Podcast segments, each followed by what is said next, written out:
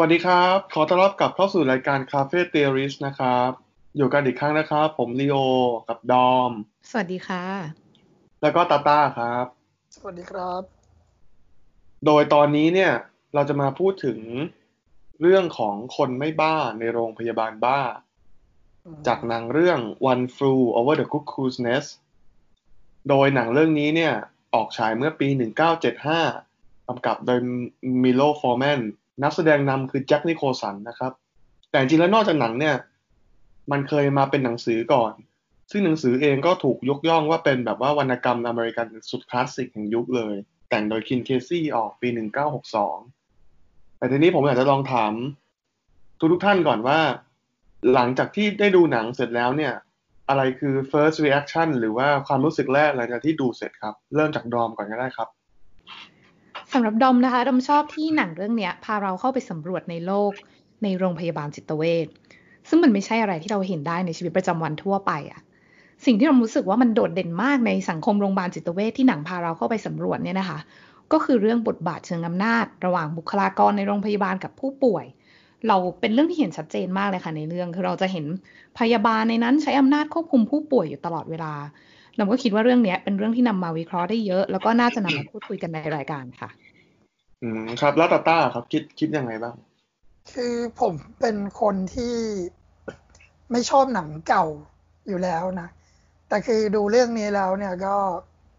ค่อนค่อนข้างชอบนะ มันมีหลาย ๆ เรื่องอย่างที่ดอมพูดไปเลยว่ามันมันน่าเอามาพูดถกเถียงกันทั้งเรื่อง โครงสร้างหรือว่าการกระทำของตัวละครเราต้องเชียร์ใคร หรือว่าเขาทำถูกทำผิด เป็นคำถามเชิงปรัชญาหรืออะไร ไม่รู้เต็มไปหมดเลยในหนังเรื่องนี้ อืมครับ คือมันเป็นหนังที่ดูแบบเหมือนจะไม่หวือหวาเนาะแต่มันมีอะไรเยอะมากเลยในหนังอะค่ะผมใช่ว่าหนังคมัรับนแบบซิมโบลิกมากอะ อืมอืมคุณลีโอคิดว่ายังไงประทับใจตรงไหผนมผมให้เป็นหนังที่ดีที่สุดที่เคยดูในชีวิตเลยนะโอ้อืมเพราะว่าขผนาดมนั้นรู้เลสึยกเหรอว่า เฮ้ยผมผมว่าเหมือนพูดถึงในเชิงพล็อตแล้วอะมันมันสอดรับอารมณ์ไปมาได้แบบว่าดีมากนะนึกนึกออกใช่ไหมค่ะแบบว่า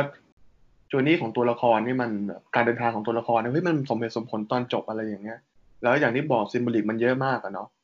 แล้วผมรู้สึกว่ามันเป็นหนังที่มันโอ้โหมันสอดคล้องกับ context ของโลกในยุค 1960 ถึง 70 มากแบบโลกที่มีการเปลี่ยนแปลง มีการตั้งคำถามกับ ระเบียบอำนาจต่างๆอะไรอย่างเงี้ยฮะแต่ว่าโอเค ทีนี้ผ่าน first reaction ไปแล้ว เดี๋ยวผมจะมาเล่าให้ฟังก่อนนะแล้วกันนะครับ ว่าพล็อตเรื่องเนี่ยเป็นเป็นยังไงกัน ก็ spoiler alert นะฮะสำหรับพล็อต One Flew Over the Cuckoo's Nest นะครับ ก็เรื่องมีอยู่ว่า ตัวละครหลักของเรา Randall McMurphy นะฮะ เป็นนักโทษหนุ่ม ผู้ซึ่งตัดสินใจแกล้งเป็นบ้า เพื่อที่จะได้ไปอยู่ในโรงพยาบาลบ้า แทนที่จะโดนใช้แรงงานในคุก แต่เมื่อมาถึงโรงพยาบาลเขากลับพบว่าทั้งโรงพยาบาลนั้นน่ะ ตั้งแต่คุณหมอคนไข้คนคุมพนักงานเนี่ย ตกอยู่ในการควบคุมของนางพยาบาลแรชเชตผู้ซึ่งยึดมั่นในกฎระเบียบแมคเมอร์ฟี่เองจึงได้กลายมาเป็นเพื่อนรักของกลุ่มคนไข้ในวอร์ด ไม่ว่าจะเป็นบิลลี่ เด็กหนุ่มติดอ่าง ชีฟบรอมเดนอินเดียแดงสูงใหญ่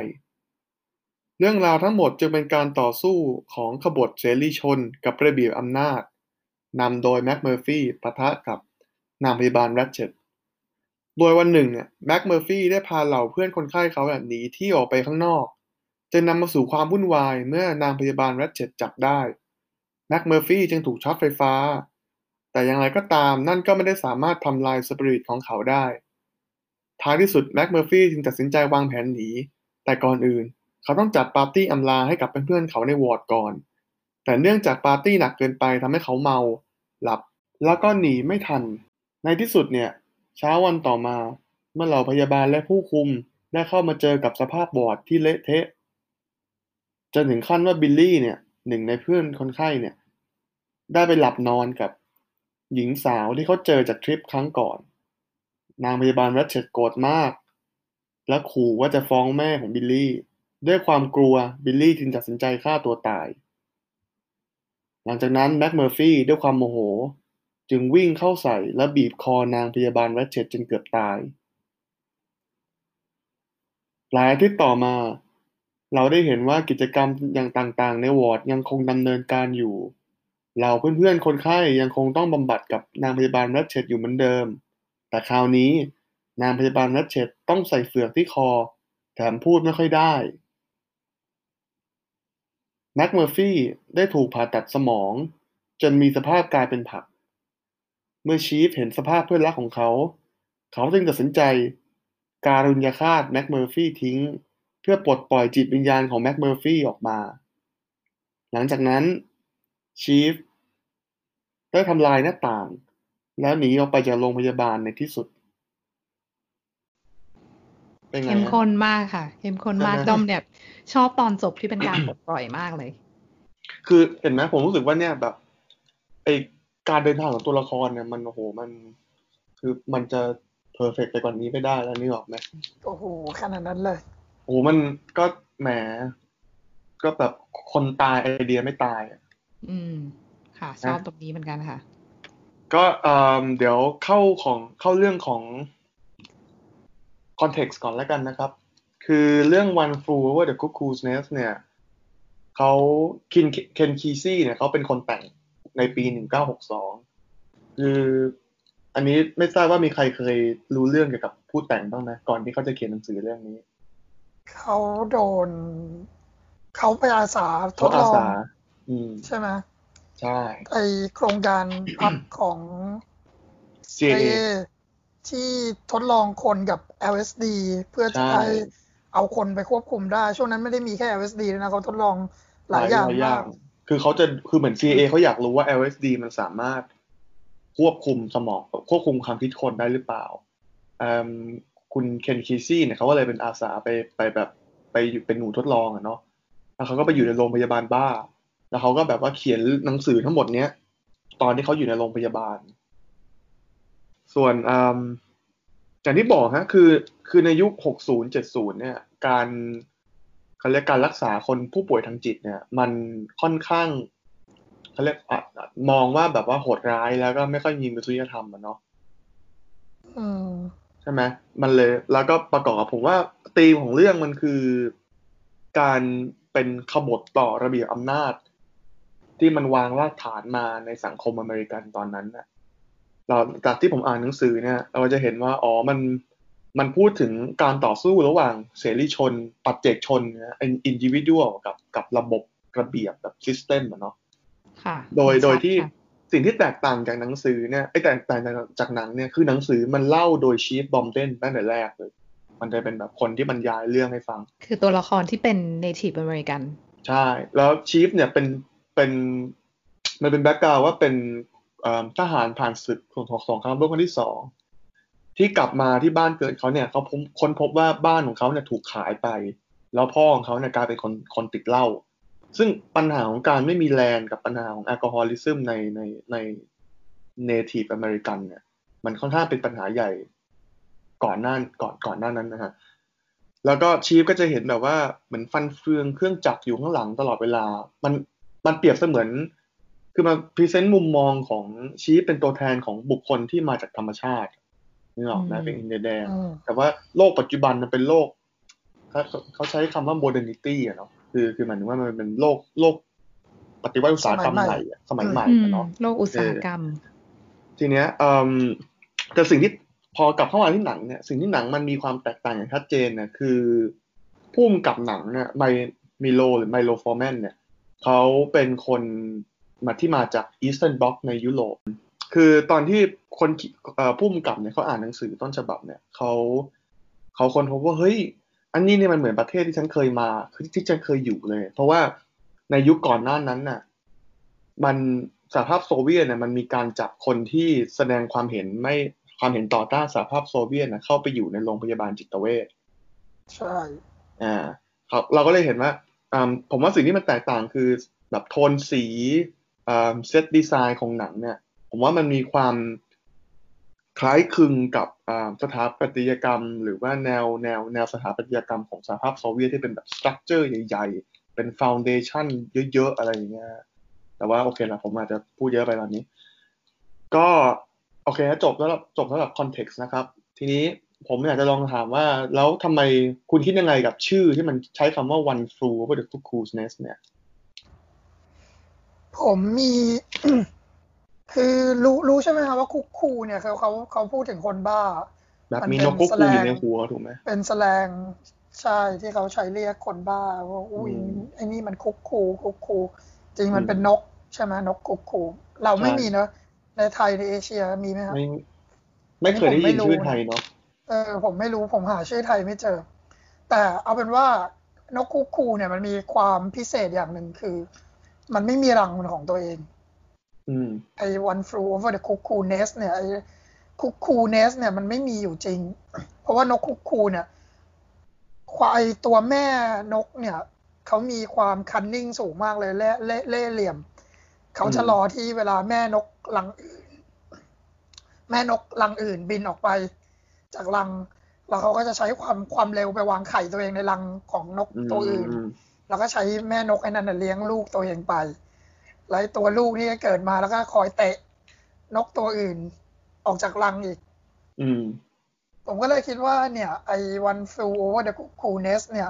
ไอ้ cuckoo nest นี่ก็หมายถึงโรงพยาบาลบ้าไปเลยไอ้ตัวที่แบบใครต่อใครไม่รู้มาอยู่ในอยู่ในโรงพยาบาลนี้เป็นรังนกนี้รังนกคุกคูรังคนบ้านี้ แล้วก็ the อืม one who fly- flew over ก็คือหมายถึงแม็กเมอร์ฟี่แม็กเมอร์ฟี่ใช่ไหมใช่ อืมอ่าผมมี โอเค ผมเข้าใจที่พูดนะอ่าผมมีอีกไอเดียหนึ่งคือผมสงสัยว่า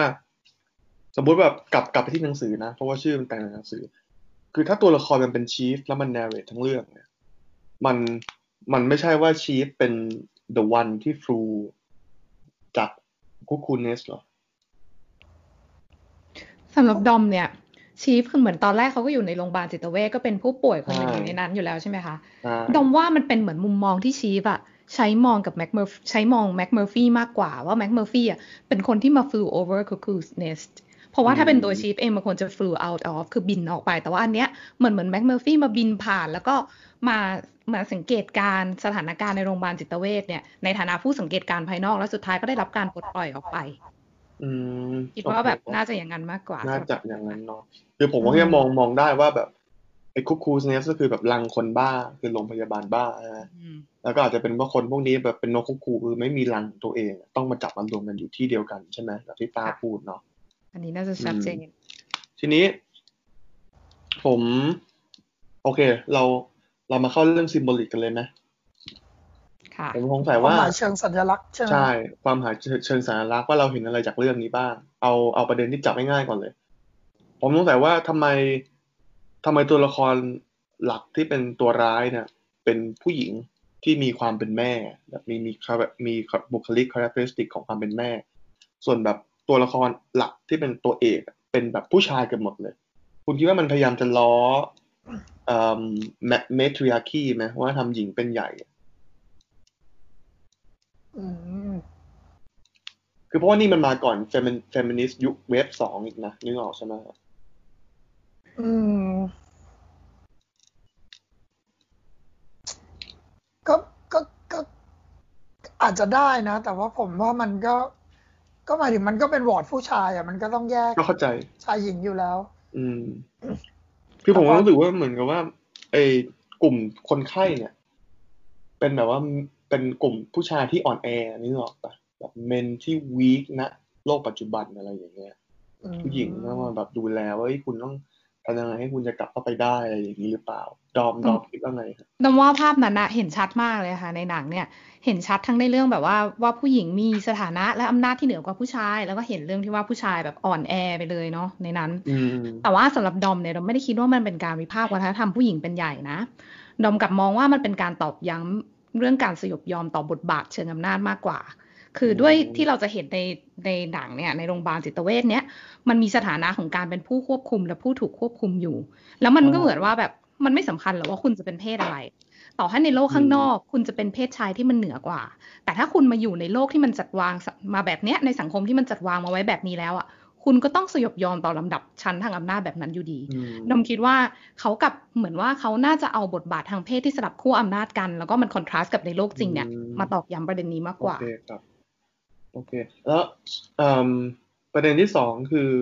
ผมคิดว่าเรื่องมันชัดเจนมากเนาะ ระหว่างคำว่าปัจเจกชนกับระบบถูกไหมเราเห็นแบบชัดเจนถูกปะมันมีระบบอันนี้ดูเห็นแลชัดค่ะliberty แต่ละคนแบบเสรีภาพแต่ละคนแบบไม่มีอืม ทีนี้ผมนำมาสู่ว่าเราเห็นว่าแม็กเมอร์ฟี่เนี่ยมันเป็นตัวแทนของ Chaos ถูกไหมไอพยาบาลรัชเชตมันเป็นตัวแทนของ Order เนี่ยขณะเดียวกันแม็กเมอร์ฟี่มันก็เป็นตัวแทนของ Nature ด้วยไหมเพราะว่าเหมือนกับว่าฉากมันเปิดขึ้นมาเรียกเป็นฉากแบบภูเขาถูกป่ะแล้วแม็กเมอร์ฟี่มันนั่งรถมาจากภูเขาเข้ามาสู่โรงพยาบาล แล้วทั้งเรื่องก็เป็นแบบเป็น structure เป็นโรงพยาบาลหมดเลย ประกอบกับมันเป็น nature กับกับกับ อ่าอะไร in indus industrialization อะเขาเรียกอะไรแบบการปฏิวัติอุตสาหกรรม นึกนึกออกใช่ไหมฮะแบบว่าแบบสังคมใหม่สมัยใหม่ที่เราสร้างขึ้นมากับ state of nature ที่มันเป็นอยู่ อย่างชีฟที่เราเห็นอย่างเงี้ย แบบค่อนข้างชัดเจนมากเลยว่าแบบเป็นตัวแทนของคนที่มาจากธรรมชาติ เราไม่สามารถหาตัวเองเขาได้ในโลกปัจจุบัน ซึ่งผม ผมแอบรู้สึกว่าชีฟกับแม็กเมอร์ฟี่เนี่ยเขามีความคล้ายคลึงกันไหมในตรงที่ว่า แม็กเมอร์ฟี่เองก็เป็นทหารผ่านศึกของสงครามเกาหลี ซึ่งเขาแบบพอเขากลับมาเนี่ยเขาไม่รู้ว่าทำอะไรอะเขากลายเป็นแบบนักต้มตุ๋นอะนึกออกใช่ปะอืมเหมือนผมผมรู้สึกว่ามันมี grifter ไปเลยใช่ไหมแบบชีฟกับแม็กเมอร์ฟี่มันมีความที่แบบ คุณภาพของเขาไม่ได้เป็นสิ่งที่ต้องการสำหรับสังคมในปัจจุบัน คือไม่มีประโยชน์แล้วคือว่าอย่างเขานั้นเขาไม่ได้ลบแล้วนึกออกปะเขาไม่ได้อืมต้องการคนที่แบบว่า เจ้าเล่ห์หรือฉลาดเกมโกงในการแบบไปยิงไปฆ่าใครได้นึกออกไหมอืมจากที่เคยมีประโยชน์ในสงครามเคยไปเป็นทหารใช่ไปรบ แต่พอหมดประโยชน์เนี่ย คุณก็มาถูกถูกขับออกจากสังคมมาอยู่ในโรงพยาบาลจิตเวชแทนประมาณนี้หรือแบเปบล่าถูกขับทางอ้อมอันนี้หรอกว่าคุณคุณอืมคุณไม่รู้ว่าคุณจะยืนอยู่ตรงไหนในสังคมปัจจุบันเลยอืมใช่ไหมค่ะอืมอ่าอันนี้น่าสนใจเลยค่ะอืมแล้วทีนี้เรื่องเรื่องเอ่อแล้วผมว่าอีก s ิมโบลิกหนึ่งที่ผมเห็นนะ คือคำว่า spiritual transference ครับ คือการถ่ายโอนทางจิตวิญญาณน่ะเราจะสังเกตว่าจากจากที่ชีฟได้ลงมือฆ่าแม็กเมอร์ฟี่เนี่ยด้วยการนำหมอนอุดเนี่ยเราเห็นว่าแม็กเมอร์ฟี่เขาจากคนเขากลายเป็นสัญลักษณ์แทนอะเขากลายเป็น something ที่มันแบบ larger than life อะเป็นอะไรที่มันเป็นอุดมการณ์อะเขากลายเป็นอุดมการณ์ของความความเป็นเสรีชน หรือว่าความเป็นปัจเจกชนอะไรอย่างเงี้ยครับ ที่ผมว่านี้มันชัดเจนอะแล้วชีฟก็เลยตัดสินใจเอาอุดมการณ์แม็กเมอร์ฟี่ใช้โดยการทำลายกำแพงออกไป แล้วก็แบบปีนหนีเข้าไปข้างนอก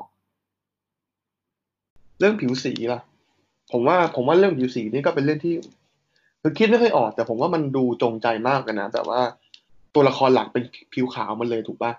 แต่ตัวอืมจริงๆจริงๆตัวละครหลักคืออินเดียแดงด้วยถูกไหมใช่แล้วก็แล้วก็เราจะเห็นคนผิวดำเนี่ย คือเป็น เป็นผู้คุมที่แบบคอยเป็นเหมือน muscle เป็นแบบเป็นแรงงานมือเป็นเท้าเป็นแรงงานให้กับ nurse แรชเชตคิดคิดยังไงบ้างฮะผมมีไอเดียนะอืมคือเรามองแบบเบื้องต้นอย่างนั้นเราก็เห็นได้ใช่ไหมล่ะว่ามันดูดูแบบ เออ มันได้ได้แค่นั้นนะคนดำคือเป็นได้แค่นั้น เราเป็น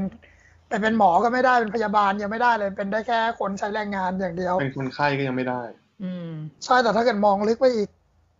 ไอ้ที่พูดขึ้นมาเมื่อกี้เป็นคนไข้ยังไม่ได้เนี่ย มันน่าจะสื่อถึงว่า second chance เขายังไม่มีเลยนะอืมโอกาสครั้งที่สองเนี่ย ดูแม็กเมอร์ฟี่ดิ ไม่อยากทำงานในคุก ขอย้ายมาตรวจสุขภาพจิตอืมทำได้อะไรเงี้ย แต่ว่าถ้าเป็นคนดำเผื่อๆอาจจะตายไปตั้งแต่สงครามโลกครั้งที่สองกับสงครามตั้งแต่สงครามไม่นี่ไปแล้วด้วยสงครามเกาหลีอะไรเงี้ย หรือไม่ก็คือโดนตำรวจยิงตายไปแล้วตั้งแต่แรกอืมใช่ ถ้าเป็นอาชญากรหรืออาจจะติดคุกไปเลยอืมไม่ก็ติดคุกยาวไปเลยไม่หรือได้ไม่ก็โดนไฟฟ้าช็อตไปเลยถูกไหมอืม อ่า ก็เป็นไปได้แต่ว่าเราเราไม่ได้เห็นภาพเรา เราพูดอย่างนั้นก็ไม่ได้อะเราไม่ได้เห็นภาพที่เขาทำใช่ใช่ถ้าเกิดมันอืมมีอย่างนั้นอยู่ก็เอาเอาเป็นว่ามองจากได้สิ่งที่เราเห็นกันเนาะใช่อืมก็คือเขาไม่ได้รับโอกาสให้มาเยียวยาตัวเองอืมเป็นคนไข้ด้วยซ้ำใช่เอออันเนี้ยก็คือถ้าพูดถึงในเชิง systematic racism เนาะค่ะคือพวกเขาอาจจะไม่ได้รับโอกาสครั้งที่สองเลยด้วยซ้ำอะอืมเขาน่าจงใจตรงนี้แหละ เพราะว่าแรงงานหรือว่าแบบพานโรงเจ้าหน้าที่ที่เป็นเหมือนลักษณะพานโรงอะมีแต่คนดำแต่คนไข้นี่ไม่มีไม่มีเลยแม้แต่คนเดียว ก็คิดว่าใช่เขาก็คงจงใจนำเสนอพอยโอ้นี้แล้วที่ตาตาคือพูดค่ะคือคุณรู้บอกว่าในหนังสืออะคนดำแบบเป็นตัวร้ายเลยนะโอ้หมายถึงเป็นพยาบาลนะไม่ไม่คือไม่ไม่คือไม่ทำยังไงคะ คือไอไอไอผู้คนคนคุมที่เป็นคนดำอะเป็นตัวร้ายคือแบบว่า มันมีฉากที่เขาบรรยายว่าแบบอืมมันจะมีกลุ่มคนไข้เรื้อรังใช่ไหมที่เขาเรียกเขาอยู่ใน stage ที่เขาเรียกว่า cat catatonic เป็นแบบเหมือนรังดักแด้อะคนคนไข้ที่ไม่ตอบสนองกับอะไรเลยนึกออกไหมว่านอนนิ่งๆอะอ๋อเป็นผักเป็นอะไรเอใช่อไหมเป็นเป็นใช่เป็นผักเป็นผักแล้วแบบ แล้วแบบคนนักผู้คุมเนี่ยเขา เหมือนนางพยาบาลรัชเชตเนี่ยเขาปล่อยให้ไอคนดำสองคนเนี้ยอยู่กับคนไข้นั้นพร้อมกับเจลแวสลีนอืมนึกออกไหมก็อันนี้ไม่มีในหนังเนาะ อันนี้คือแบบในหนังสือเอจะอมีเราในหนังคงกราฟิกไปจนคงทำไม่ได้เอมั้งอใช่ใช่อืมอะทีนี้อืมเออผมเลยสงสัยว่าอย่าง พอวันฟลูก็เดอะคุกคูเนสเนี่ย ผมว่ามันค่อนข้างเน้นชัดเจนชัดเจนเนาะเรื่องของเขาเรียกระเบียบอำนาจและลำดับชั้นถูกไหมอืมมันเป็นมันเป็นอย่างโรงพยาบาลบ้าเนี่ยแบบโรงพยาบาลจิตเวชเนี่ย มันเป็นสถานที่ที่มันค่อนข้าง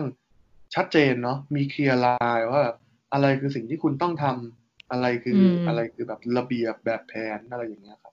อืมอืมในเรื่องเราก็จะเห็นแบบการกินยา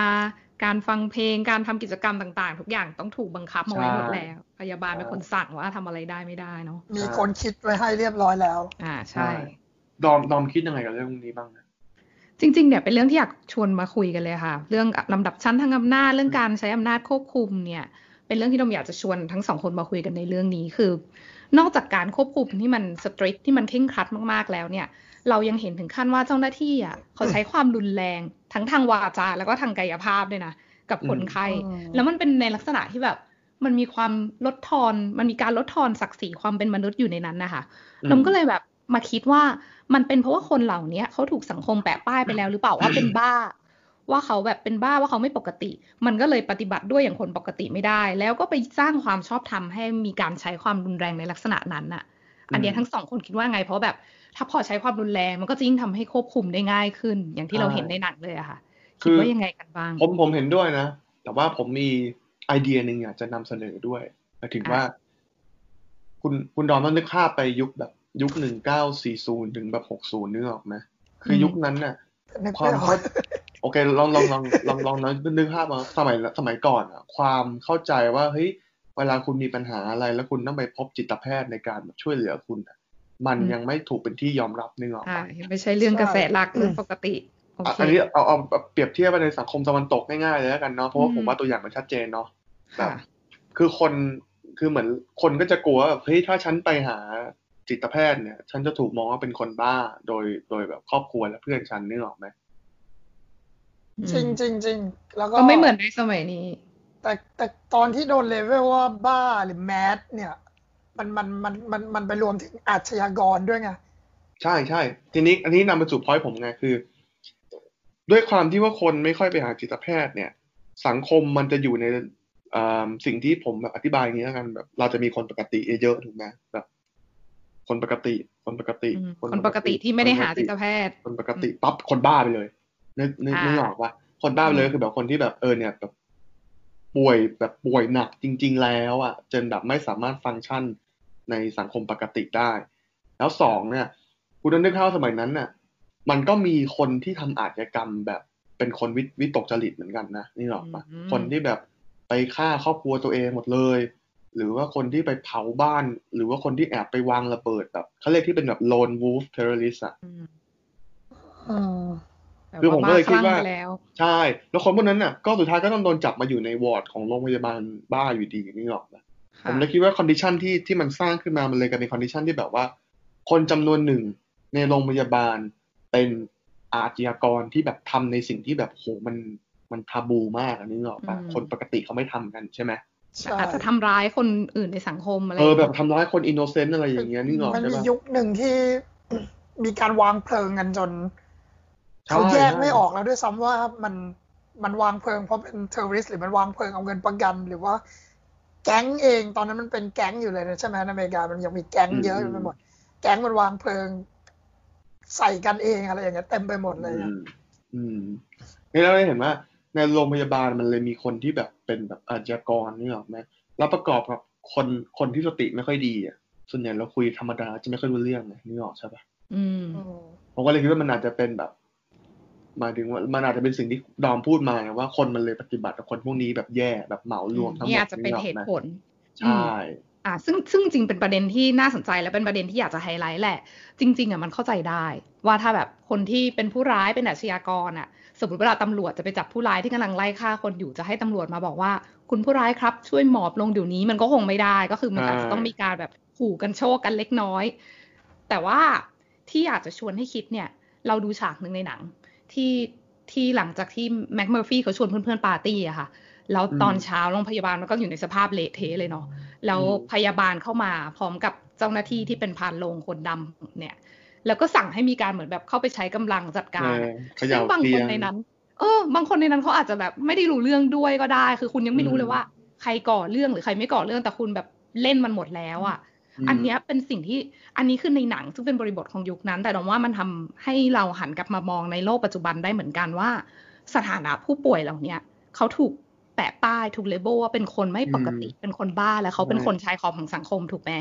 ทีเนี้ยอืมมันก็ไม่แปลกที่แบบเรื่องสิทธิของคนเหล่าเนี้ยมันก็ไม่ได้รับความสำคัญเหมือนคนทั่วไป ในโรงพยาบาลจิตเวชมันก็ไม่ได้มีการตรวจสอบ ไม่ได้มีความโปร่งใส ไม่ได้มีขบวนการเรียกร้องสิทธิคนจิตเวช เท่ากับเรื่องอื่นๆน้องก็เลยคิดว่ามันยิ่งไปเปิดช่องที่เอื้อให้เกิดความการใช้ความรุนแรงในลักษณะนั้น การลดทอนศักดิ์ศรีความเป็นมนุษย์ เนี่ยเป็นเหมือนเป็น concern ที่เราอยากจะชวนสังคมให้หันมามองกัน แล้วผมคิดว่าอย่างนี้ด้วยนะหมายถึงว่า คือพอคุณเอาคนที่เป็นจิตเวชอะ คนที่มีปัญหาทางจิตอะมา แล้วคุณบำบัดโดยวิธีที่แบบว่าตอกย้ำอืมความรู้สึกด้อยค่าตัวเอง dehumanize อะแล้วคนพวกเนี้ยเขาจะกลับไปใช้ชีวิตปกติในสังคมได้ยังไงนึกออกไหม อืม อันนั้นดูเหมือนแบบคล้ายๆทำเพื่อความสะใจเลยด้วยซ้ำแต่มันอยู่ในนามของการมาบำบัดไง ใช่ แล้วทีนี้อันอันนี้เป็น fun fact เฉยๆนะฮะเป็นค่ะเกร็ดความรู้คือเขาตอนที่ไปถ่ายหนังเนี่ยเขาไปเช่าโรงพยาบาลจิตเวชจริงๆโรงพยาบาลบ้าจริงๆในในอืมในโอเรกอนหรือสักรัฐหนึ่งแล้วกลุ่มคนไข้ที่เป็นแบบคนไข้เรื้อรังที่ไปยืนเป็น background อะเขาเป็นคนไข้จริง ๆ นะ แล้วเขาเป็นพวกแบบ พวกนักวางเพลิงนะ เป็นแบบเป็นอาร์เซนิสเลยโอ้แล้วก็อยู่ในหนังให้เราเออเห็นแล้วก็อยู่ในหนังให้เราเห็นนะอืมแบบแจ็คนิโคลสันเขาเล่นประมาณสี่ห้าวันเขาแบบโมโหมากเขาแบบทำไมคนพวกนี้ไม่ออกจากบทเลยโอ้โหแบบโมโหอะโมโหกลางซื้อว่า who who are these people อะแบบทำไมไม่ออกจากบทเลยแบบทำไมยังแบบว่านั่งมองอะไรนู่นนี่อยู่ขณะพักเที่ยงแล้วอะไรอย่างเงี้ยโอ้ไม่ break character อะไรกันใช่ลงทุนไม่เบรกากเลย แต่คือยังไม่มีใครรู้ว่า คือมีรู้สึกว่าจะมีแค่โปรดิวเซอร์ไมเคิลดักลาสที่รู้ว่าแบบไอ้ไอ้คนที่ยืนเกาะว่ากำไม่แพใช่งคนไข้จริงใช่ไหมไอ้คนที่ยืนเกาะกำแพงมันเคยเผาบ้านมาก่อน โอ้โห อืมฮะ ก็นั่นแหละค่ะที่ที่ดอมอยากจะชวนให้หันมาคิดประเด็นเนี้ย ก็เพราะว่าอยากจะให้ดูเรื่องว่า คนชายขอบของสังคมเนี่ยถูกปฏิบัติยังไงบ้าง มีความอืมโปร่งใส มีความเป็นธรรมมากพอไหม มีการลดทอนศักดิ์ศรีความเป็นมนุษย์หรือเปล่า อันเนี้ยโอเคอยากจะชวนให้คิดกัน เพราะเขาพอโดนแปะป้ายว่าแบบเป็นบ้าว่าไม่ปกติแล้วอะเนาะ มันก็ทำให้เกิดอะไรขึ้นกับเขาก็ได้ค่ะโอ้แล้วโอเค ผมผมมีเรื่องหนึ่งนิดหนึ่งแทรกเข้ามา คือเราพูดถึงตัวละครแม็กเมอร์ฟี่เนี่ย เราเรียกว่ามันเป็น anti hero ได้ไหมมันฟิตอินกับคลาสสิก definition ของแอนตี้ฮีโร่ป่ะ ไม่น่าได้นะคุณเพราะอะไรคือคุณคือ anti hero anti hero ทั้งหลายแหล่เนี่ยคือตัวเอก ไม่ใช่ฮีโร่แบบฮีโร่แบบซูเปอร์ฮีโร่แต่แบบหมายถึงตัวเอกใช่ไหมฮีโร่ในใน sense ใช่ใช่นั้นใช่ใช่แต่ว่าคือส่วนใหญ่ตัวเอกในในในในพวกเนี้ยเขาจะทำสิ่งที่มัน morally just อะแบบคือเขาคิดว่าสิ่งที่เขาทำเนี่ยมันถูก แต่เขาทำในเหตุผลที่มันผิดอะอืม เขาทำในในเขาทำเรื่องที่อาจจะถูก หรือไม่ถูกก็ได้นะ แต่ว่าแบบมันมันแล้วแต่ moral code ของแต่ละคนไงว่าแล้วแต่จริยธรรมของแต่ละคนไงแต่ว่าไอเหตุผลที่เขาทำเนี่ยมันผิดอืมเพราะงั้นไอ้แม็กเมอร์ฟี่เนี่ย ผมว่ามันมันเจตเจตนาเขานี่มันดูน่ากังขามากเลยนะ เพราะแต่ละอย่างที่เขาทำเนี่ยมันดูไม่ได้ออกมาจากการกลันกรองหรือว่าออกมาจากอะไรมันดูแบบทำเพราะว่าทำแบบ เหมือนเขาแค่อยากสนุกอะเหมือนทำเอาวันอะใช่เออทำนี่คือที่เห็นทำตามแบบทำตามความคิดคิดปุ๊บทำเลยแบบไม่ไม่ได้กลั่นกรองข้อมูลอะไรมาก่อนเลอืยมจริง อันเนี้ยคือผมเห็นชัดมากตอนแบบอืมตอนหลังที่อุตส่าห์วางแผนจะหนีอะแล้วแบบว่าถึงกับปาร์ตี้กันจนไม่ได้หนีเลย อันนี้คือดูแบบคิดน้อยอะค่ะ คือคือประเด็นมันคือว่าเรื่องเนื้อเรื่องอะมันออกแบบมาให้เราต้องเชียร์แม็กเมอร์ฟี่ถูกป่ะอืมใช่แต่ว่าคุณคุณอ่านแล้วคุณต้องรู้ for แม็กเมอร์ฟี่แต่ว่า คือตัวละครเขาเนี่ย ตั้งแต่เปิดไม่ได้เรื่องน่ามาเชียร์เลยอะนึกออกไหมตั้งแต่เปิดเรื่องมาเขาก็บอกเลยว่าเขาเป็นพวก con man เป็นแบบนักต้มตุ๋นอืมเคยโดนจับคดีแบบว่ามีเพศสัมพันธ์กับผู้เยาว์อืมพระผู้เยาว์แม้ภาคผู้เยาว์แม้ว่าจะสมยอม ตามที่เขาบอกก็ตามแล้วเขาก็ดูไม่ได้รู้สึกผิดด้วยนะแล้วเขาไม่ได้รู้สึกผิดเลยถูกป่ะแล้วเขาแบบแกล้งเป็นบ้าเพื่อเขาจะได้หลีกหนีการใช้แรงงาน คือเขาเป็นแบบ perfect การ des กับ perfect คำว่าของคำว่าแบบ opportunist อะนักเฉวยโอกาสอะคุณนึกออกปะอะใช่อืมก็ก็อยากทำอะไรก็ได้เพื่อตัวเองอะแบบแม้แล้วฉากที่คุณดอมบอกที่ตอนจบเขาแบบตัดสินใจเมาเกินแล้วแบบหนีไม่ได้ เราไม่รู้ด้วยซ้ำเลยว่าจริงๆแล้วเขาแบบว่า อยากจะอยู่ต่อ หรือเขาแค่แบบว่าติดขนองแล้วก็เมาไปเองนึกออกไหมเหมือนเขาแค่รักสนุกอะแค่ทำเอามันอะไม่ได้ดูใช่ปะมีการคิดเยอะอืมใดเขาเดินมาๆเพื่อนน่าจะทำอย่างอื่นที่ดีกว่าเขานี้ได้เดินมาเจอชีฟตอนแรกเขาล้อท่าอินเดียแดงใส่ชีฟนึกออกปะ ใช่ใช่โคตรเร็วอืมอืมแต่คิดว่าตรงเนี้ยนึกถึงตอนที่ลีโอพูดตอนแรกนะคะ ว่าแบบแม็กเมอร์ฟี่เป็นตัวแทนของ nature ของธรรมชาติใช่ป่ะดอมยังไม่ได้เห็นภาพที่เป็นธรรมชาติแบบว่าภูเขาต้นไม้เท่าไหร่แต่ดอมเห็นธรรมชาติแบบ human nature อะที่ไม่ได้ที่เหมือนอยากทำอะไรก็ อ่ามันคล้ายๆว่า pleasure seeking ทำอะไรทำตามใจไม่ได้ถูกควบเอคุมลโดยนิสติกมากๆอะไรอย่างอืเงี้ยมไม่ได้ถูกควบคุมโดยกฎระเบียบโดย norm โดยอะไรทั้งสังคมโดยทั้งสิ้นทำอะไรตามใจตัวเองอะไรประมาณนี้อืมครับอืมโอเคงั้นขอตอบดอมก่อนเลยนะอ่าไอเรื่องที่ดอมพูดว่าแบบคนอ่าผู้ป่วยถูกปฏิบัติตัวยังไงอะไรอย่างเงี้ยพอพอดอมพูดขึ้นมาก็นึกถึงเรื่องของมิเชลฟูโก เขาเป็นนักปรัชญาเนอะนักปรัชชาวฝญารั่งเศสชาวฝรั่งเศสในยุค ที่ผ่านมาเนี่ย Postmodern โพสต์โมเดิร์นเองอืมเพิ่งเสียชีวิตไปเมื่อหนึ่งเก้าแปดสี่อืมอืมแล้วก็คือไอเดียของเขาเนี่ยส่วนใหญ่ก็จะพูดถึงเรื่อง discourse กับ power scientific power อะไรแบบนี้ ก็คืออมเรื่องวัฒกรรม การครอบงำทางวัฒกรรม ซึ่งเปลี่ยนเป็นอำนาจอะไรแบบนี้ อืม อืม แล้วที่พอพอดอมพูดขึ้นมาเนี่ยว่าว่าอ่านักโทษมันถูกปฏิบัติยังไง มันถูกทำยังไงเนี่ยเราก็นึกถึงว่าคุณใครเราเอาความความตัดตัดสินเราตอนนี้มาตัดสินยุคนั้นอะไรแบบนี้อืมถ้างั้นเราเป้าหมายของมันจริง ๆ คืออะไร เพราะงั้นก็เลยคิดว่ามันน่าจะไปฟิตอินกับเรื่อง discipline and punishment หรือว่าเรื่องหนังสือที่เขาเขียนนะนะเรื่องวินัยกับการลงโทษ อืม เพราะว่าฟูโกเองเขาก็ไปตามประวัติศาสตร์ อันนี้มาตั้งแต่ยุคโบราณเรื่องเป็น capital punishment ถูกไหมเป็น public execution เป็นการประหารต่อหน้าฐานันดร ต่อหน้าสาธารณชนทั่วไปเลย ทุกคนออกมาเชียร์ออกมาโห่ออกมาอะไรก็แล้วแต่ คุณขโมยขนมปังหนึ่งก้อนคุณโดนตัดมือ คุณพูดจาไม่ดีต่อกษัตริย์คุณโดนแขวนคออะไรอย่างนี้ ก็คือมีการใช้ความรุนแรงอยู่ในสมัยก่อนใช่เป็นเรื่แล้อวงปเขากก็ติก็คือพอยตรงนั้นมันก็กลายเป็นว่าแล้วแบบ justice ตอนนั้นกับ justice ตอนนี้มันไม่เท่ากันนะความยุติธรรมตอนนั้นกับความยุติธรรมตอนนี้มันไม่เท่ากัน มันก็พูดยากนะถ้าแบบว่าเราจะมองแบบว่าโอ้แต่ก่อนมันบาร์เบริกมันป่าเถื่อนเราก็โอ้โหกลับเข้ามากลายเป็นมนุษย์ผู้เจริญได้แล้วอะไรอย่างเงี้ย คือพอไปมองเป็นในระยะของประวัติศาสตร์ แล้วมันก็ไม่ถูกต้องเสียทีเดียว ในเชิงประวัติศาสตร์แล้วอย่างเงี้ย แล้วก็อืมมันเขาไปสังเกตได้ถึงการที่ว่ามันจะมีมันค่อยๆหายไปของพวกการลงโทษต่อหน้าประชาชนทั้งหลายแหล่เนี่ยฟูโก้เขาพูดถึงเรื่องนี้มันเกิดขึ้น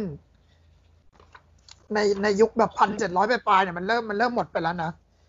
อืม มันเริ่มตั้งจนจนถึงพันแปดร้อยต้นๆมาเนี่ย คือมันมันเริ่มมันค่อยๆหายไปจาก ตัดหน้าต่อหน้าประชาชนก็กลายเป็นเอาไปตัดคอต่อต่อศาลอืมหน้าศาลแทนอืมแล้วสักพักหนึ่งก็จากหน้าศาลย้ายไปหลังศาลสักพักหนึ่งก็ลดลงไปแบบเยอะมากเลย แล้วก็กลายเป็นคุกแทนจับขังคุกแทนอืมแล้วมันก็มีการเพิ่มขึ้นเต็มไปหมดของคุก คนที่มันไม่ไม่ไม่พึงประสงค์ต่อสังคมเนี่ยอืมก็จะถูกโยนเข้าไปอยู่ในคุกอืมใช่ไหม ขโมยอะไรก็ตามเขโมยขึ้นมา โยนเข้าไปอยู่ในคุกพร้อมกับโลกที่มันเข้าโลก industrialization แล้วเนี่ย อะไรที่มันไม่มีประโยชน์ต่อสังคมเนี่ยสังคมเนี่ยก็จะถูกจับโยนเข้าไปอยู่ในคุก โยนเข้าไปอยู่ในคุก โยนเข้าโรงพยาบาลบ้า แล้ววันเนี้ยพอไอเดียนี้มันเริ่มขึ้นมา ก็เลยเขาก็พูดอ่าฟูโก้ก็พูดถึงคุกชนิดหนึ่งขึ้นมา ที่ชื่อว่าคุก panopticon อืมซึ่งมันคือคุกที่ถูก สร้างขึ้นมาจากนักปรัชญาชาวอังกฤษเจอร์มีเบนตัมเจอร์มีเบนตัมเนี่ยเขาเขาเขาเป็น utilitarian นะเป็นนักอรรถประโยชน์นิยม เขาต้อง efficient ที่สุดเขาต้องแบบเน้นความคุ้มค่า คุ้มค่าที่สุด เขาได้ออกแบบคุกที่เป็นรูปอารมณ์เหมือนโดนัท ที่มีหอคอยอยู่ตรงกลางอืมแล้วก็นักโทษล้อมรอบหอคอยนี้ นักโทษคืออยู่ในโดนัทถูกไหมวงนักลกมโทษอยู่ในอยู่ใน outer skirt ของโดนัทอะแต่ว่าก็คือมหนีออกไปไม่ได้ โดยที่อืมมีผู้คุมอยู่ตรงกลาง ที่คอยส่องไฟ จากหอคอยลงมาขอคอยลงไป คอยจับตาดูอยู่จับตตาลอดดูเวลาตลอดเวลาอืมก็คือโอเคผู้คุมเนี่ยอยู่หอคอยตรงกลางแล้วก็แบบว่าส่องดูนักโทษได้รอบเลยใช่ไหมคะ ใช่ฮะ อืม โอเค แล้วที่แบบพอพอมันมาอย่างเงี้ยเขาก็เลยมันลองลองลองดูว่าถามดูว่า เอาแล้วพอยของ ของไอการลงโทษเนี่ย มันต่างจากเดิมยังไงเพราะว่าเดิมเนี่ยเราลงโทษ ใช่ไหมเราลงโทษต่อหน้าประชาชน เราลงโทษต่อหน้าประชาชนทำไม เพราะว่ามันก็คือการ maintain social order ไงอืมเราต้องทำเอาทำให้คนกลัวทำให้เอาให้รู้ว่า ถ้าเป็นศัตรูกับคิงนะ ถ้าเป็นศัตรูกับอ่า คนนี้นะ เราเป็นศัตรูกับผู้อยู่ในอำนาจนะ คุณโดนอย่างนี้แน่นอนอ่ามันเหมือนไม่เป็มีนการเลือดไก่ให้ลิงดูคนจะได้ไม่ใช่กล้าทำไม่กล้าแบบกระด้างกระเดื่อง ไม่เอกอล้ามันไม่แบได้บมี justice อยู่เลยนะ อ่าโอเค เห็นอยู่อืมมันมันคงมี justice ในความหมายเขาแต่ว่าสิ่งที่เราสังเกตได้คืใช่อ justice อืมนะตอนนั้นกับ justice นะตอนนี้มันไม่ใช่มันคนละเรื่องกันแล้วอะโอเคมันไม่ใช่พูดได้การเห็นชัด balancing เลย the scale แล้วนี่อืม ถูกไหมเห็นล่ะชัดเรื่องเห็นชัดเรื่องการพยายามควบคุมคนให้เป็นไปตามระเบียบของสังคมอืมค่ะใช่มันนี่มันมีเฟรสหนึ่งที่เขาเขียนในหนังสือเขาฟูโกนะ ว่านักโทษพวกเนี้ย he is seen but he does not see เขาเห็นแต่เขาไม่ถูกเห็นอ๋อใช่ he he is an object of information but never subject in, in communication อ๋อโอเค อันนี้คือเขาถูก panopticon ถูกไหมใช่หรือว่าเขียนในในโอเค discipline and punishment เขาเห็นแต่ไม่ถูกเห็นหรือว่าเขาถูกเห็นแต่ไม่เห็นนะขออีกทีเขาเขาถูถูกกเห็นเห็นแต่แต่ว่าเขาจะไม่เขาไม่เห็เห็นนอืมอืมเพราะว่าเขาเขาจะถูกมองจับไม่เห็นตามองอยู่ตลอดเขามองไม่เห็นนักโทษเขามองไม่เห็นผู้คุมไงใช่ไหมอ่าใช่อ่าใช่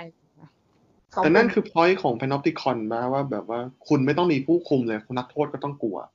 เพราะว่าคุณรู้สึกว่าตัวเองใช่แบบอาจจะถูกจับตามองอยู่ตลอดเวลาใช่คือคุณกลายเป็นผู้คุมในตัวคุณเองใช่ไหมใช่ แล้วทีนี้ concept นี้มันก็เลยมา apply กับหลาย ๆ เรื่อง ไปด้วยไงในในในในสังคมเนี้ยว่าเราเราไอ้ทั้งเรื่องที่คนมันไม่ ไอ้คนที่ไม่พึงประสงค์ในสังคมอะไรต่าง ๆ เนี้ยอืมก็โยนเข้าโรงพยาบาลไปอืมเป็นอย่างอย่างนั้นไปอ่านักโรโทษงเลยเรีเข้ายนคุกไปเออนักโทษเข้าคุกไป เด็กเข้าโรงเรียนไป เด็กเข้าโรงเรียนไป คนแก่เข้าบ้านคนชราไป ก็คือคนที่ยังไม่มีประโยชน์อยู่ในโลกทุนนิยม โลกแห่งการผลิตใช่ต่างๆอืมใช่โอเคค่ะ คือยาวมาจนกระทั่งโรงงานอย่างเงี้ย อืม ใช่ไหมอืมทุกอย่างมันดูเหมือนเป็น panopticon หมดเลย เรามี manager ที่คอยสอดส่อง เราอยู่จากชั้นสอง เรานั่งทำงาน เราต้องประเมินตัวเอง ประเมินเพื่อนร่วมงาน ประ feedback เมินหัว system หน้า เราเราเออเราเรา เราสร้าง management system ขึ้นมาด้วยซ้ำถูกไหมใช่ ซึ่งก็คือมีการจับตาดูกันอยู่ตลอดเวลาเพื่อประเมินกัน ใช่ว่าใครไม่เข้าที่ไม่เข้าไม่เข้ากับนอมของสังคมอะไรอย่างนี้หมายถึงถ้าใครทำอะไรผิดแปลกไปจากระเบียบปกติ คุณก็จะถูกจับตาแล้วก็ถูกมองเห็นได้ใช่ไหมคะใช่แล้วที่มันซิกกว่านั้นที่มันน่าเศร้ากว่านั้น มันมันไม่ใช่แค่แค่นั้นไงเขาพูดถึงว่าทั้งสังคมเนี่ย มันกลายเป็นแพนออปติคอนไปแล้วด้วยอืมในเซนส์ในในแง่ที่ว่า คุณลองนึกว่า เราอัดพอดแคสต์กันเสร็จแล้วเราจะไปกินข้าวไหมเนี่ยมันดึกแล้วอะไรเงี้ย เราต้องอืมสตาฟตัวเองเราต้องอดอดข้าว เพื่อให้เราดูดีอยู่ในสังคมนี้อยู่ คนจะได้ไม่ทักเราว่าอ้วนขึ้น คนจะไม่ทักเราว่าอ้วนขึ้นทำไมเราต้องฉีดน้ำหอมอันนี้เพื่อคนอื่นดมอะไรอย่างเงี้ย อืม ซึ่งพวกนี้มันทำงานแบบเราไม่รู้ตัวเลยนะ แบบว่าทำอะงานแบบเราไม่รู้ตัวไงใช่ใช่เลยอย่างแบบการใส่เสื้อผ้าอย่างเงี้ยเราก็เห็นมาตั้งแต่เด็กตั้งแต่เกิดมันก็คือเป็นเรื่องปกติสำหรับเรา แต่จริงๆที่เราทำเพราะว่าสังคมแบบบอกว่าว่าทำถ้าไม่ทำก็ดอมจะไม่ใส่รองเท้าแตะไปงานแต่งถูกไหมอ่า อะไรแบบนั้นด้วย เราทำแล้วมันกลายเป็นแล้วมันกลายเป็นว่าทั้งเราไม่ใช่เราเนี่ย เป็นทั้งผู้คุม และเป็นเป็นทั้งคนถูกคุมแบบอืมอืม อยู่ในตัวเดียวกันเอง at the same time อันนี้แหละคือจุดที่ panopticon มัน work ที่สุดอ๋อโอเคเห็นภาพเลยอะอารมณ์แบบว่าสมมติไปโรงเรียนอย่างเงี้ย แล้วมีใครแบบว่าแต่งตัวไม่เข้าทีมาก็จะมีการเมาท์ซุบซิบแล้วว่าไอ้นี่มันทำอะไรวะ คือทุกคนจับตาดูกัน พร้อมประเมินพร้อมวิพากษ์วิจารณ์กัน ในขณะเดียวกันถ้าเราพลาดอะไร แล้วก็อาจจะโดนแบบวิพากษ์วิจารณ์หรือโดนมองในแง่ลบได้เหมือนกันโอ้น่าสนใจค่ะ มีความดาร์กอยู่นะอืมทีนี้พอต้าพูดถึง panopticon เนี่ย ผมไอ้ไอ้ไอ้ที่ที่พูดเรื่องแบบว่าคุณแบบว่าคุณจะยอมไม่กินข้าวเพื่อไม่ให้ไม่ให้คนทักว่าคุณอ้วนนึกออกไหมอืมผมรู้สึกว่า เออ มันมันพูดถึงน่าสนใจเนาะคือ คือมิมันเอาเชลไปจับมันเอามันเอาไปจับกับหนังได้เนอะอืม เนาะใช่ไหมลองนึกดูสิว่าเขาไปทำงาน เขาไปเป็น อ่าอย่างตัวเอกเราไปเป็นอะไรนะทหารผ่านศึกมาเนี่ยใช่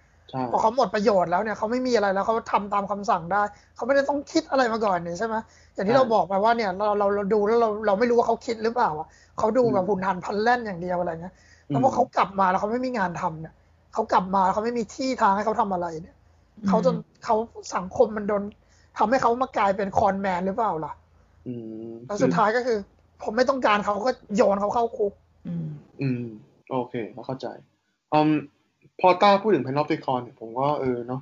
ไหนจะไหนจะพูดถึงฟูโกแล้วใช่ไหมวันนี้ก็จะโกแบบว่าฟูฟูโกเลยโนพันนิเทนแต่ว่าจัดก็มาเลยค่ะเอิ่มคือมิเชลฟูโกะอะ ผมว่างานเขาส่วนใหญ่อะ มันพูดถึงอำนาจเนาะคือเขาจะบอกว่าแบบอำนาจมันอยู่ทุกที่ในชีวิตประจำวันเราใช่ไหมอย่างแบบ ใช่ คือคือเขาบอกว่าแล้วอำนาจเนี่ยเขาแบ่งมาว่ามันมีสองประเภท อำนาจแบบที่ทุกๆคนเข้าใจอะมันคือประเภทแรกที่เขาเรียกว่า repressive power คืออำนาจในการกดขี่ เช่นบอกว่าเอิ่มสมมติ อย่างเช่นเอิ่มคุณฝ่าไฟแดงไม่ได้ เพราะถ้าคุณฝ่าไฟแดงปั๊บตำรวจจะจับคุณนึกออกไหมหรือแบบว่าคุณไปขโมยของปั๊บเนี่ยตำรวจจะตามมาจับคุณแต่คุณรู้ว่ามันมีคนที่อยู่เหนือ คุณสามารถสั่งอำนาจลงมาเล่นงานคุณได้นึกออกปะอันนี้คือสิ่งที่คนเข้าใจกัน ใช่แต่จริงๆแล้วฟูโกเขาบอกว่าจริงๆแล้วอำนาจมันมีแบบที่สองและอีกแบบที่สองเนี่ยคือแบบที่มันอยู่รอบตัวเราโดยที่เราไม่รู้ตัวเขาเรียก normalize power หรือเขาเรียกอะไรอำนาจที่เอ่ออำนาจที่ทำให้คนยินยอมโดยสมัครใจอะนึกออกปะอันแรกมันเป็นการบังคับอะอันที่สองมันเป็นการสมัครใจอะอย่างเช่นว่าก็เอาคืเรื่องขโมยมันเข้ามาเป็นเหมือนไอเดียของ panopticon เมื่อกี้เลยใช่ไหมใช่นะ คืออย่างขโมยอย่างเงี้ยโอเค คุณอาจจะกลัวตำรวจจับก็ได้ แต่ว่าพูดถึงว่า ต้าไม่ได้ถูกเลี้ยงมาให้เป็นเด็กขี้ขโมยนึกออกปะแบบทำไมต้าถึงไม่ขโมยเขาบอกจริงๆแล้วบอกต้าจะบอกได้ว่าเฮ้ยผมไม่ได้กลัวตำรวจจับ เป็นระดับแรกนึกออกไหมใช่ผมไม่ขโมย เพราะว่าแค่เป็นผมคนไม่อยากขโมย ใช่ เพราะว่าผมไม่อยากขโมยผมรู้สึกผิดกับตัวเองสองคือเพื่อนเพื่อนพ่อแม่ผมจะโมโหผมและอาจจะไม่คบผมถ้าผมขี้ขโมย ถูกว่าคือแสดงว่าคุณน่ะยินยอมในการ giving into แบบว่า power นี้โดยที่คุณยินยอมอย่างเช่น อย่างที่ตาพูดเรื่องว่าแบบทำพอดแคสต์ดึกแล้วไม่อยากกินเค้กเอ้ยอืมอยากกินเค้กแต่ต้องมานั่งช่างใจถูกป่ะอืมนั่นก็คือแบแบบบแรก normalize power คือแบบแรกเนี่ย repressive power ก็คืออำนาจคือโดที่นบัห้างมคับให้เราทำเพราะว่าอืมถ้าเราทำเราจะโดนลงโทษมีบทลงโทษชัดเจนใช่แต่ว่าใช่แต่ว่าถ้าเกิดอำนาจแบบที่สองเหมือน normalizing power เนี่ยคืออำนาจที่ ทำให้เราเหมือน conform หรือว่ายินยอมพร้อมใจปฏิบัติตาม norm หรือว่าบรรทัดฐานต่างๆของสังคมไปเลย อย่างเช่นแบบว่ารู้ตัวอย่างนี้ อย่างเช่นบอกว่าเนี่ย อยากเข้าจุฬาใช่ไหมไปอ่านหนังสือเยอะๆนึกออกปะแบบพวกเราต้องบอกเออเชื่อเราไปอ่านหนังสือเยอะก็ได้เพราะอยากเข้าจุฬาแบบคุณยินยอมที่จะทำแบบนี้นึกออกไหมอะอืม ทีนี้เขาเขาก็บอกอีกว่าไอ้อย่างที่ผมบอกว่าอันที่สองอะ normalize power เนี่ยมันอยู่รอบตัวเราทุกที่เลยถูกไหมมัน แทรกซึมผ่านทาง นอกจากว่าผ่านทางความสัมพันธ์เนี่ยมันผ่านทาง knowledge ด้วยนะเขาเลยบอกว่า power กับ knowledge เนี่ยมันแยกออกจากกันไม่ได้ ความรู้กับองค์องค์ความรู้กับอำนาจอย่างเช่น คือ ผมยกตัวอย่างก่อนว่าสมมติ ดอมเนี่ยจะสร้างบ้านแบบดอมให้สถาปนิกออกแบบออกแบบบ้านมา ดอมเห็นแบบปั๊บดอมบอกว่า เฮ้ยเนี่ยเสาอันเนี้ยไม่สวยเอาออกได้ไหมแบบไม่อยากให้มีเสาอะอยากเป็นลานโล่งๆอะสถาปนิกบอกว่าไม่ได้ เพราะถ้าเอาออกปั๊บบ้านคุณถล่มซึ่งเราเองก็ไม่ได้รู้ว่าจริงหรือเปล่า แต่พอเขาเป็นสถาปนิกเราก็ต้องเชื่อ ถึงแม้มันจะไม่สวยถูกใจเราคือคือคือดอมก็คือดอมก็อยากจะ ได้ลานโล่งๆหรอก แต่ว่าดอมไม่อยากให้บ้านถล่มมาทับมากกว่าถูกปะแล้วเราก็ต้องเชื่อสถาปนิกเพราะเขามีไลเซนส์มีความแล้วอันนี้มันไม่ใช่ว่าดอมถูกบังคับให้เชื่อด้วยนะนึกออกปะแบบดอมยินยอมจะเชื่อ แต่ภายในภายในณในยะหนึ่งมันอาจจะบอกมองได้ว่าแบบ เราอะถูกบังคับให้เชื่อกับความเชื่อเนี้ย knowledge เนี้ย ซึ่งมันนำมาสู่พอยต์ผมว่า คือเขาเลยบอกว่า knowledge กับ power มันแยกกันไม่ออก แล้วทีเนี้ยเวลาเราเวลาเวลาเราพูดคำว่า knowledge ตอนเนี้ย สมมติแบบผมถามต้าแบบต้าคิดว่าคำว่า knowledge มันแปลว่าอะไร ความรู้เนื้อความรู้ในความหมายแบบแปลว่าอะไรแบบเลขวิทยาศาสตร์อะไรอย่างนี้ถูกป่ะแบบศาสตร์ในการคำนวณถูกไหมอืมก็คงอย่างนั้นแหละฮะคือคือฟูโกเขาบอกด้วยว่าจริง ๆ แล้วเนี่ยไอ้ที่เราพูดกันเนี่ยเรื่อง knowledge และ power เนี่ยมันเป็นมันมันเป็นมันเป็นสิ่งที่ถูกครอบงำโดยวาทกรรม มันไปนคือคือมันไปด้วยกันด้วยหนึ่ง แต่มันตอนเนี้ยไอ้สิ่งที่เราพูดเนี่ยความเข้าใจเนี้ยมันถูกครอบงำด้วยวาทกรรมเขาเรียก discord ที่ตาพูดเนาะแต่คือมันถูกครอบงำด้วยมุมมองแบบเลนส์ของวิทยาศาสตร์นึกออกปะคือเขาบอกว่าจริงๆแล้วไอกระบวนการความคิดเราอะฟูโกบอกมันมีรากฐานที่มันก่อร่างสร้างกระบวนการคิดนี้อยู่ที่เรายังมองเห็นและมองไม่เห็นนึกออกไหม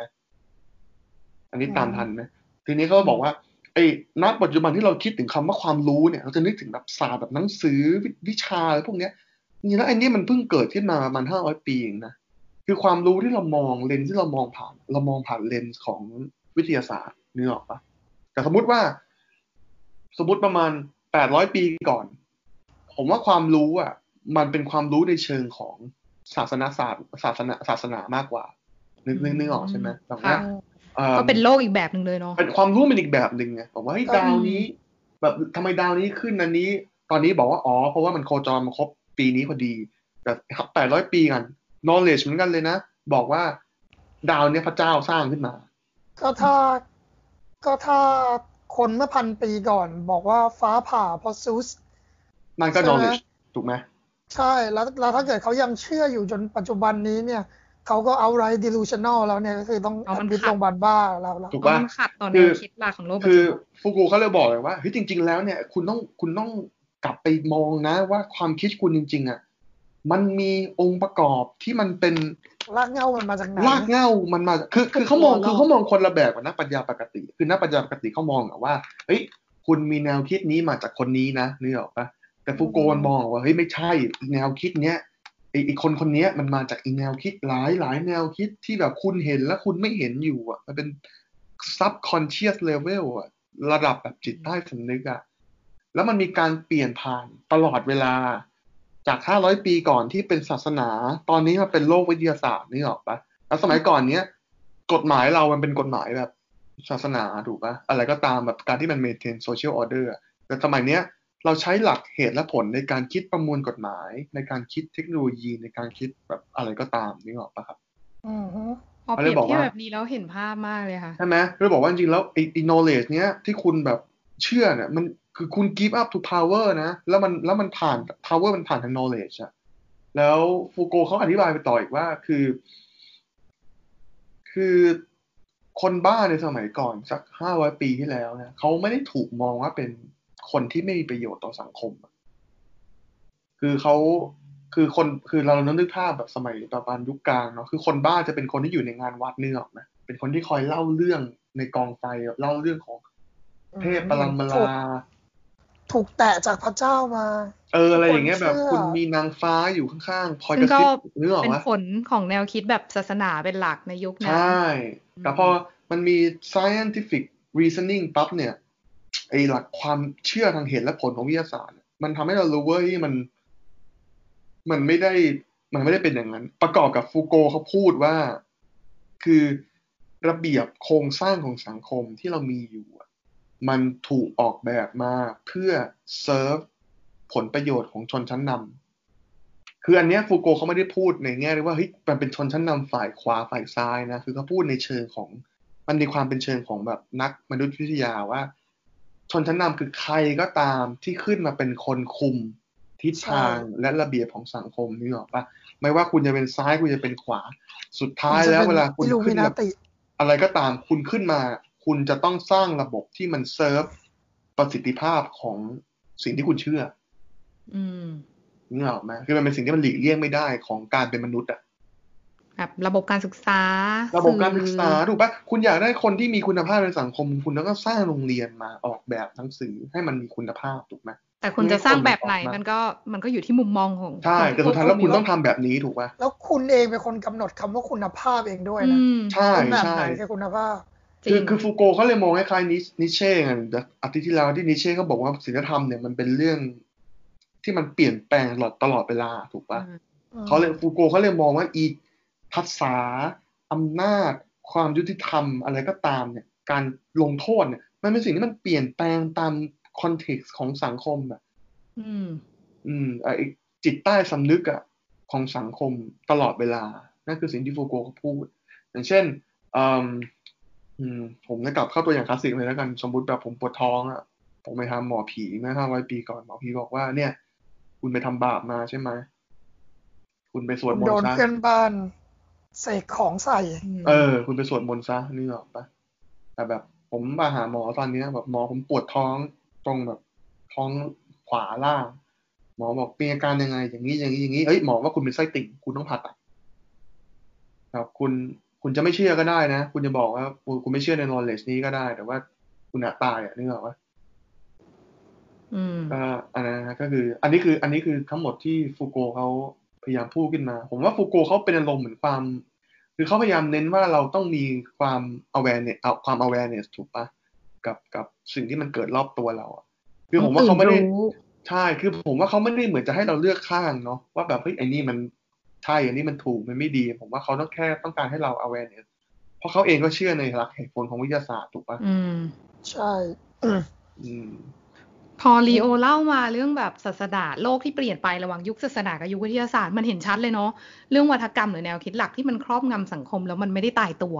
มันเปลี่ยนแปลงไปได้อะตามกระแสความคิดหลักณตอนนั้นของโลกแล้วแบบเราทุกคนเองก็เป็นผลคือเราก็ถูกหล่อหลอมโดยแนวคิดกรอบแนวคิดเหล่านี้อยู่ตลอดเวลาใช่โหน่าสนใจมากเลยค่ะแล้วก็เห็นตามนั้นเลยค่ะ เรายิ่งชัดเลยนะ เรื่องที่พูดไปเนี่ยว่าเราบ้าหรือไม่บ้า แล้วใครกำหนดนะว่าบ้าอืมจริงมันก็คือมันก็คือหลายๆศาสตร์ของวิทยาศาสตร์แล้วก็อืม psychiatry ถูกปะ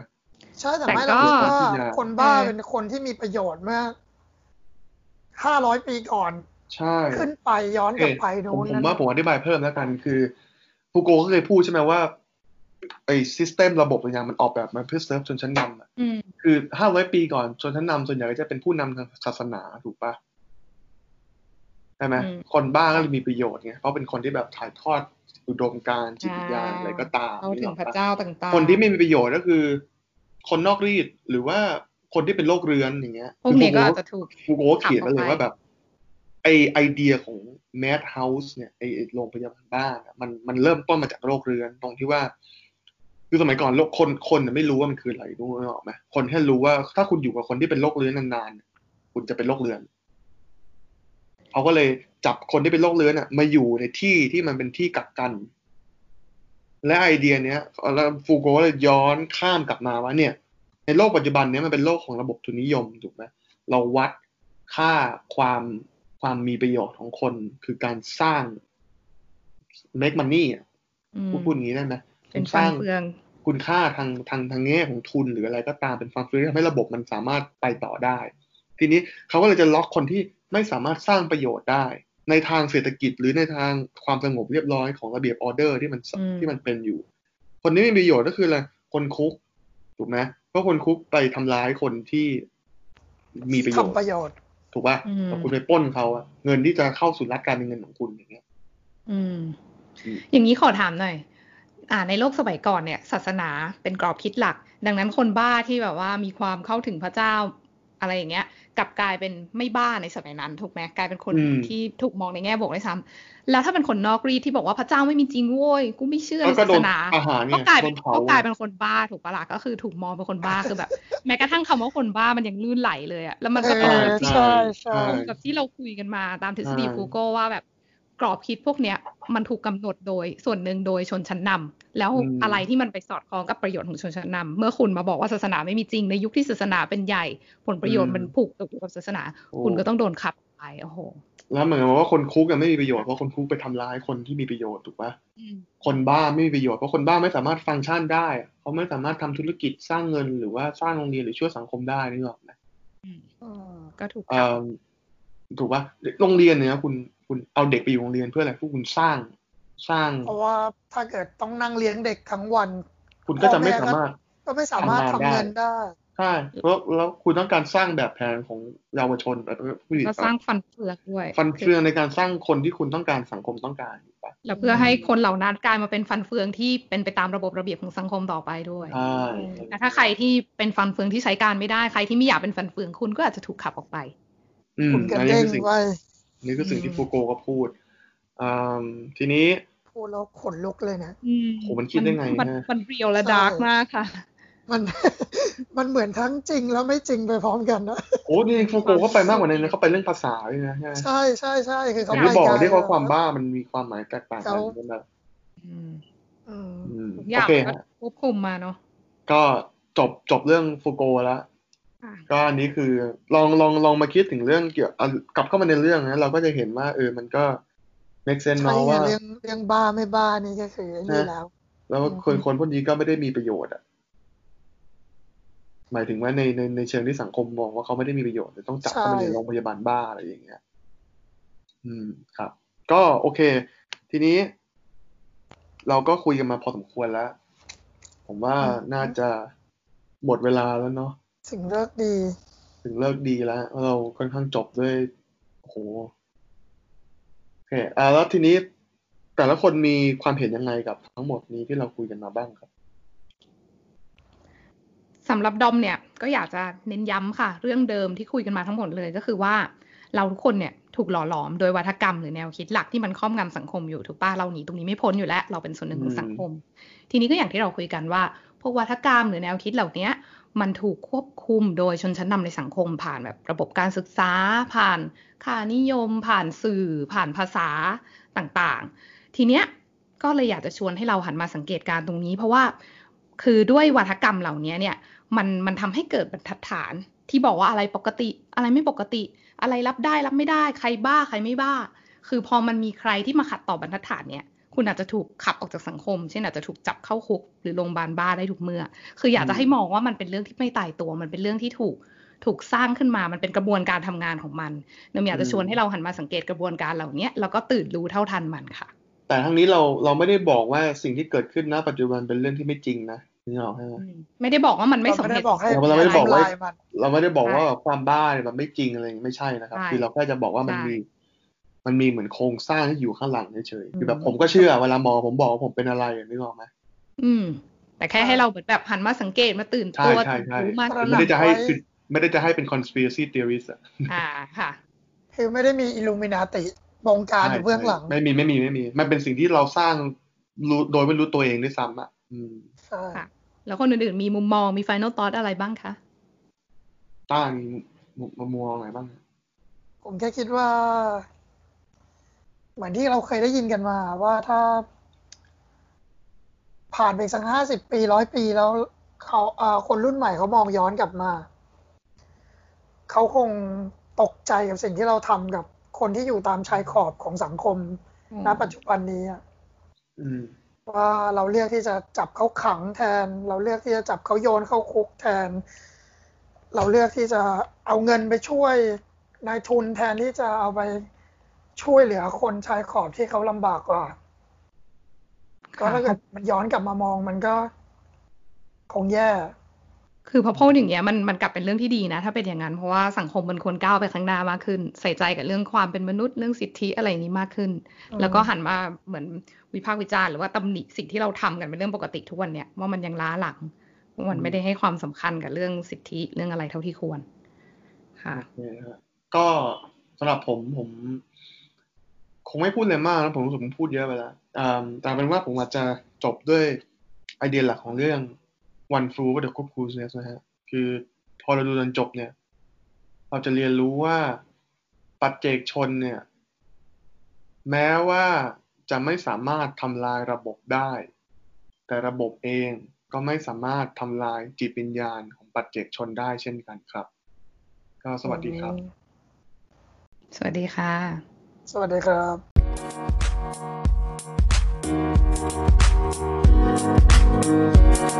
Thank